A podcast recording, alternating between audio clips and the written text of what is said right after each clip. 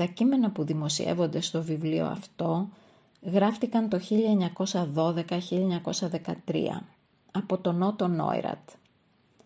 Σε όσα ακολουθούν θα προσπαθήσω να δώσω μια εικόνα για τον συγγραφέα τους που είναι σχεδόν άγνωστος στο ελληνικό κοινό, εστιάζοντας κυρίως στις πλευρές του έργου του που συνδέονται με τη θεματολογία των κειμένων.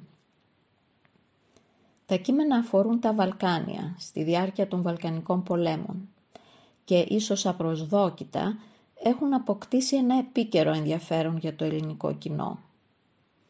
Ωστόσο, δεν τα δημοσιεύουμε για να παρέμβουμε με άμεσο τρόπο και να πάρουμε θέση στο πολιτικό ζήτημα που έχει ανακύψει σχετικά με το λεγόμενο μακεδονικό πρόβλημα, αλλά για να προσθέσουμε στη συζήτηση που διαρκεί μια οπτική που έρχεται από το παρελθόν και δεν ήταν γνωστή, τουλάχιστον εκδοτικά έως τώρα στην Ελλάδα, ως ιδρυτικό μέλος του κύκλου της Βιέννης ή του λογικού θετικισμού ή λογικού εμπειρισμού, δηλαδή του φιλοσοφικού ρεύματος που στις αρχές του 20ου αιώνα, μετά τον καταστροφικό Πρώτο Παγκόσμιο Πόλεμο, εμπνεόμενο από τις επιστήμες και τις εξελίξεις εκείνης της εποχής στα μαθηματικά και τη φυσική, επεδίωξε όχι μόνο να επιφέρει μεγάλες αλλαγές στη φιλοσοφία, αλλά να αλλάξει τη σκέψη και την κοινωνία εν γέννη. Όλοι μας ενδιαφερόμασταν για την κοινωνική και πολιτική πρόοδο. Οι περισσότεροι από εμάς και εγώ ήμασταν σοσιαλιστές, έγραφε σε αυτοβιογραφικό του κείμενο ο Ρούντολφ Κάρναπ, ηγετική μορφή του λογικού θετικισμού. Ο Κάρναπ μαζί με τον Νόιρατ και τον μαθηματικό Χάνς Χάν ήταν η συγγραφής της διακήρυξης του λογικού θετικισμού που δημοσιεύθηκε το 1929 με τον τίτλο «Η επιστημονική αντίληψη του κόσμου». Η αντίληψη αυτή, λένε οι λογικοί θετικιστές, στην καταληκτική φράση της διακήρυξης, υπηρετεί τη ζωή και η ζωή θα την αποδεχτεί. Ειδικά ο Νόιρατ είχε μεγάλη ακτιβιστική και εν μέρη πολιτική δράση, αποβλέποντας το σοσιαλιστικό μετασχηματισμό της κοινωνίας.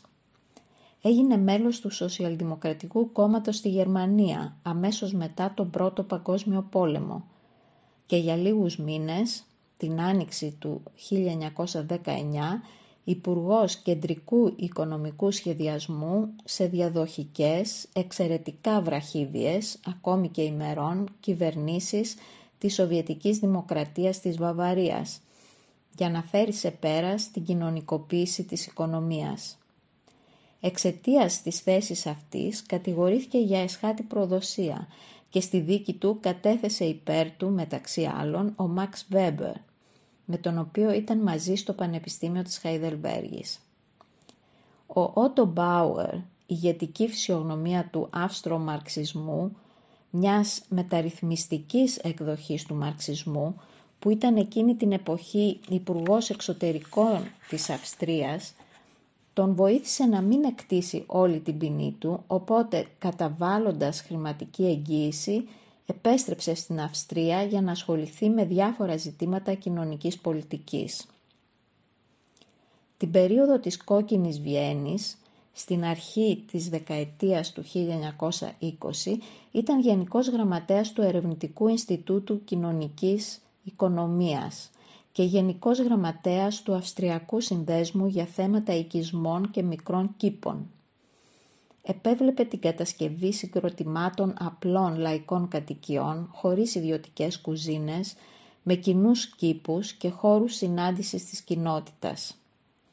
Στη δράση του αυτή είχε την υποστήριξη μεγάλων αρχιτεκτόνων, όπως του Άντολφ Λόος και του Γιόζεφ Φρανκ. Ο Νόιρατ ήταν υπέρ της συλλογικής ανατροφής των παιδιών και των εφήβων και γενικά υπέρ της δημιουργίας εγκαταστάσεων για ομαδικές εκπαιδευτικές και πολιτιστικές δραστηριότητες. Το 1923 έγινε διευθυντής του Μουσείου Πολεοδομίας, το οποίο μετονομάστηκε σε Μουσείο Οικονομίας και Κοινωνίας. Το μουσείο είχε ως στόχο να μεταδώσει στο κοινό τα απορίσματα των κοινωνικών και οικονομικών ερευνών με τρόπο εύληπτο, ώστε να γίνονται κατανοητά και από ανεκπαίδευτους. Έτσι ο Νόιρατ ανέπτυξε μια μέθοδο οπτικής εκπαίδευσης, τη Βιενέα μέθοδο όπως ονομάστηκε αρχικά, που χρησιμοποιούσε εικόνες για να μεταδώσει στατιστικά δεδομένα. Οι λέξεις χωρίζουν, οι εικόνες ενώνουν, έλεγε. Και μαζί με το γερμανό γραφίστα Gert Arns σχεδίασαν τις φιγούρες για την αναπαράσταση ποσοτικών δεδομένων. Η βασική αρχή της μεθόδου είναι ότι ένας μεγάλος αριθμός αντικειμένων παριστάνεται από έναν μεγάλο αριθμό επαναλαμβανόμενων μορφών συμβόλων. Ο Νόιρατ πίστευε πως η απλότητα της εικονιστικής γλώσσας προάγει τη σαφήνεια της σκέψης και υποστήριζε πως αυτό που μπορείς να δείξεις με μια εικόνα δεν πρέπει να το λες με λέξεις. Η μέθοδος αυτή χρησιμοποιήθηκε εκείνη την εποχή και σε σχολεία. Το ενδιαφέρον του Νόιρατ για τη μόρφωση των εργαζομένων φαινόταν και από το γεγονός ότι το μουσείο άνοιγε αργά το απόγευμα, ώστε όσοι δούλευαν το πρωί να μπορούν να το επισκέπτονται. Πλην της Βιέννης, ανάλογα μουσεία και παραρτήματα ιδρύθηκαν στο Βερολίνο, στο Λονδίνο, στη Μόσχα και αργότερα στη Χάγη και την Οξφόρδη. Τον Φεβρουάριο του 1934, όταν το εργατικό κίνημα στην Αυστρία ιτήθηκε από το φασιστικό κόμμα στην εμφύλια σύραξη, το μουσείο στη Βιέννη έκλεισε και ο Νόιρατ που βρισκόταν συμπτωματικά στη Μόσχα στο αντίστοιχο μουσείο που είχε ιδρύσει εκεί το 1931 αναγκάστηκε να ταξιδέψει με δεύτερο διαβατήριο που εκδόθηκε στη Σουηδία, στην Πράγα για να καταφύγει μέσω Πολωνίας και Δανίας στη Χάγη, όπου ίδρυσε το Διεθνές Ίδρυμα Οπτικής Εκπαίδευσης. Στην Ελλάδα ο Ότο Νόιρατ είναι σχεδόν άγνωστος. Το ξέρουν μόνο όσοι ασχολούνται με τη φιλοσοφία της επιστήμης. Παρότι έχει επισκεφθεί τη χώρα μας και κείμενό του περί της Βιενναίας μεθόδου έχει μεταφραστεί και δημοσιευτεί στα ελληνικά ήδη από το 1933. Πώς συνέβη αυτό; Ο Νόιρατ ήρθε στην Ελλάδα το 1933 για να μετάσχει στο τέταρτο Διεθνές Συνέδριο Νεοτέρας Αρχιτεκτονικής. Επιβιβάστηκε στη Μασαλία, στο πλοίο Πατρίς 2, επί του οποίου ξεκίνησε το συνέδριο και έφτασε στον Πειραιά και από εκεί στην Αθήνα, όπου οι εργασίες του συνεδρίου συνεχίστηκαν. Στο συνέδριο αυτό μετήχαν μεγάλα ονόματα, όπως οι αρχιτέκτονες Le Corbusier, Alvan Aalto και Cornelis van Isteren, οι ζωγράφοι Fernand Léger και Laszlo Maholinaggi, καθώς και ο Ελβετός ιστορικός και κριτικός της αρχιτεκτονικής Siegfried Gideon. Ο Νόιρατ μίλησε γαλλικά και το κείμενό του μεταφρασμένο δημοσιεύθηκε στο τεύχος των τεχνικών χρονικών με τα πρακτικά του συνεδρίου. Οι εφημερίδες της εποχής τον ανέφεραν ως κύριο Νάταν, Νιουράθ, Νοράθ, Φον Νόιρατ και μόνο αργότερα όταν η ελληνική ομάδα επεσήμανε προφανώς τις ανακρίβειες, τον ανέφεραν ως Νόιρατ. Το φθινόπωρο του 2007 είχα προσκληθεί να μιλήσω σε μεταπτυχιακό μάθημα των καθηγητριών Ντίνας Βαΐου, Μαρίας Μαντουβάλου και Μαρίας Μαυρίδου στην Αρχιτεκτονική Σχολή του Εθνικού Μετσόβιου Πολυτεχνείου, περί μοντερνισμού και μεταμοντερνισμού στη φιλοσοφία. Στην ομιλία μου έδειξα ορισμένες διαφάνειες που αφορούσαν τον Νότο Νόιρατ. Οι διαφάνειες αυτές παρουσίαζαν δείγματα της εικονιστικής γλώσσας που ανέπτυξε ο Νόιρατ, αυτή των λεγόμενων isotypes, η οποία όπως είπαμε χρησιμοποιήθηκε για να εκφράσει με πιο άμεσο και παραστατικό τρόπο στατιστικά δεδομένα, αλλά επίσης να συμβάλλει στην καλύτερη επικοινωνία και κατανόηση μεταξύ των ανθρώπων. Στη γλώσσα αυτή αντί να αναφέρονται μεγάλοι αριθμοί και να χάνεται για όσους δεν είναι εξοικειωμένοι η αίσθηση του μεγέθους, χρησιμοποιούνται επαναλαμβανόμενες αφηρημένες και σχηματικές μορφές που αντιπροσωπεύουν συγκεκριμένο πλήθος.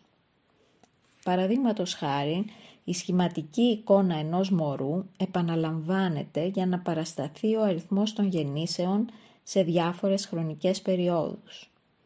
Έτσι μεταφέρεται αμέσως με απτό τρόπο η πληροφορία που πρέπει να μεταδοθεί.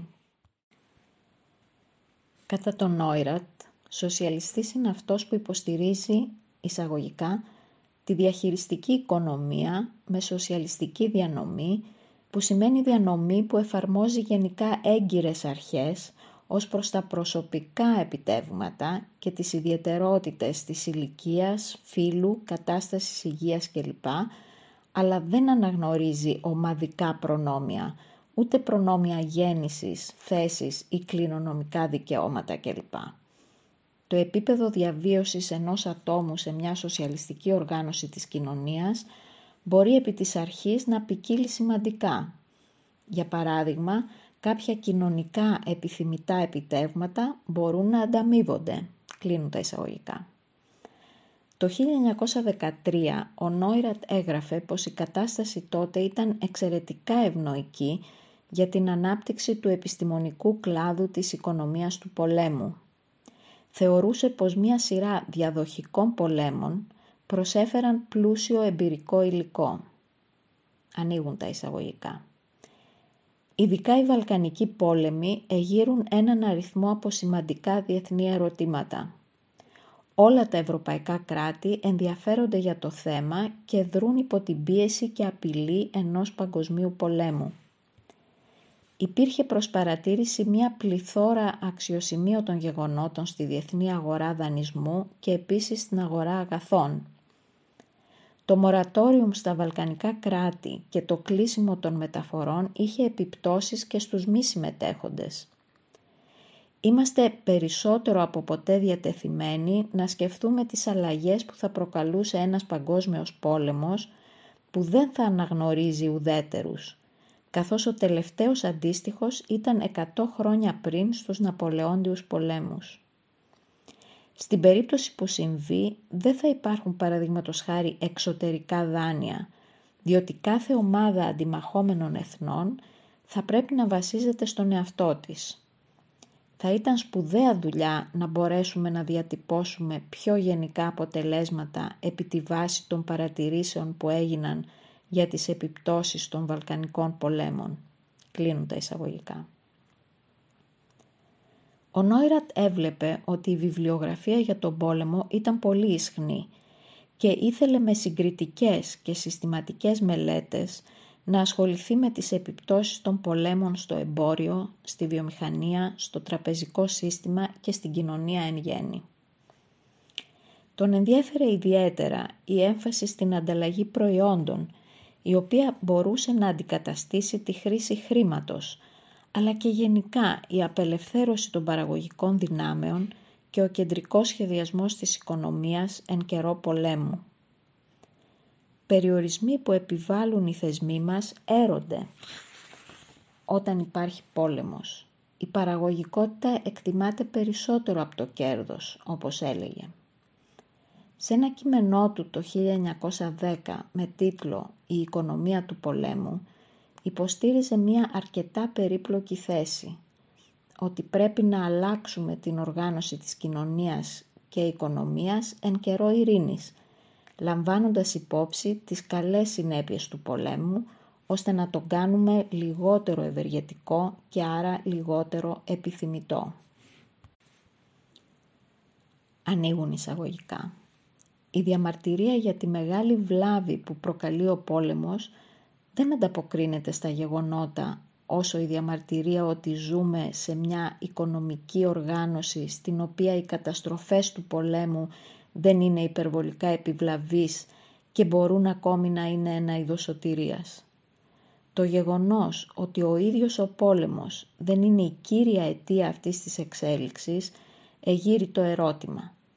Δεν θα μπορούσε το ίδιο ή ακόμη και ένα καλύτερο αποτέλεσμα να επιτευχθεί με ειρηνικό τρόπο; Εάν ήταν δυνατή μία μεταρρύθμιση που θα επέτρεπε την ανεμπόδιστη παραγωγή και κατανάλωση, τότε ο πόλεμος θα ήταν μεγαλύτερη κατάρα από ό,τι είναι σήμερα και τότε ίσως θα τον αποφεύγαμε πιο συχνά.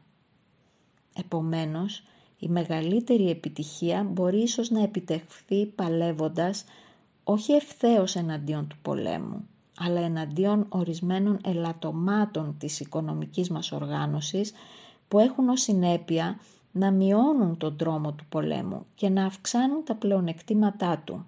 Κλείνουν τα εισαγωγικά. Και σε μια άλλη διατύπωση, εισαγωγικά. Αυτοί που ενδιαφέρονται για την ειρήνη πρέπει επομένως πρώτα απ' όλα να καταπολεμήσουν το οικονομικό σύστημα, πράγμα που στη συνέχεια θα εξαλείψει τον πόλεμο εμέσως, αλλά άκρος επιτυχώς. Κλείνουν τα εισαγωγικά. Τα ενδιαφέροντά του αυτά αντανακλώνται στα κείμενα του Νόιρατ για τα Βαλκάνια, από τα οποία επιλέξαμε όσα έχουν άμεση ή έμεση σχέση με την Ελλάδα. Υπάρχουν κείμενα για τη Θεσσαλονίκη, την Ορθόδοξη Εκκλησία, τα Βαλκανικά σύνορα. Γράφει μετά την είσοδο του ελληνικού στρατού στη Θεσσαλονίκη και αναρωτιέται εάν η πόλη θα περιέλθει στην Ελλάδα ή τη Βουλγαρία ή θα παραμείνει στην Τουρκία. Τον απασχολεί που η Σερβία δεν έχει πρόσβαση στη θάλασσα και ανησυχεί μήπως αυτό αποτελέσει στο μέλλον πεδίο περιπλοκών.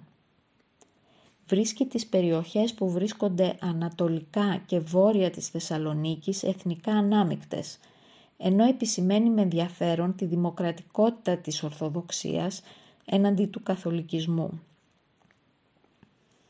Παρατηρεί πως στα Βαλκάνια και στις ανατολικοευρωπαϊκές χώρες γενικά κυριαρχούν η κοινοτική οικονομία, η κοινότητα του χωριού, η αλληλοβοήθεια, η παράδοση, η πατριαρχικού τύπου εμπιστοσύνη, δεν υπάρχει το περιβάλλον της βιομηχανικής ανάπτυξης και του ελεύθερου ανταγωνισμού της δύσης και ελπίζει ότι θα περάσουν κατευθείαν σε ένα κράτος συνεταιριστικά οργανωμένο με θεσμικά οργανωμένη κοινωνική ζωή. Μπορεί αρκετές από τις κρίσεις του Νόιρατ να αποδείχθηκαν λαθασμένες, μπορεί να έγραφε από την οπτική της Αυστρο-Ουγγαρίας και τη σκοπιά της οικονομίας του πολέμου που τον απασχολούσε, αλλά πολλά από τα στοιχεία που εξετάζει δεν έχουν μόνο ιστορικό ενδιαφέρον, αλλά συνδέονται με την επικαιρότητα, καθώς οι εξελίξεις στα Βαλκάνια αναζωπυρώνονται διαρκώς.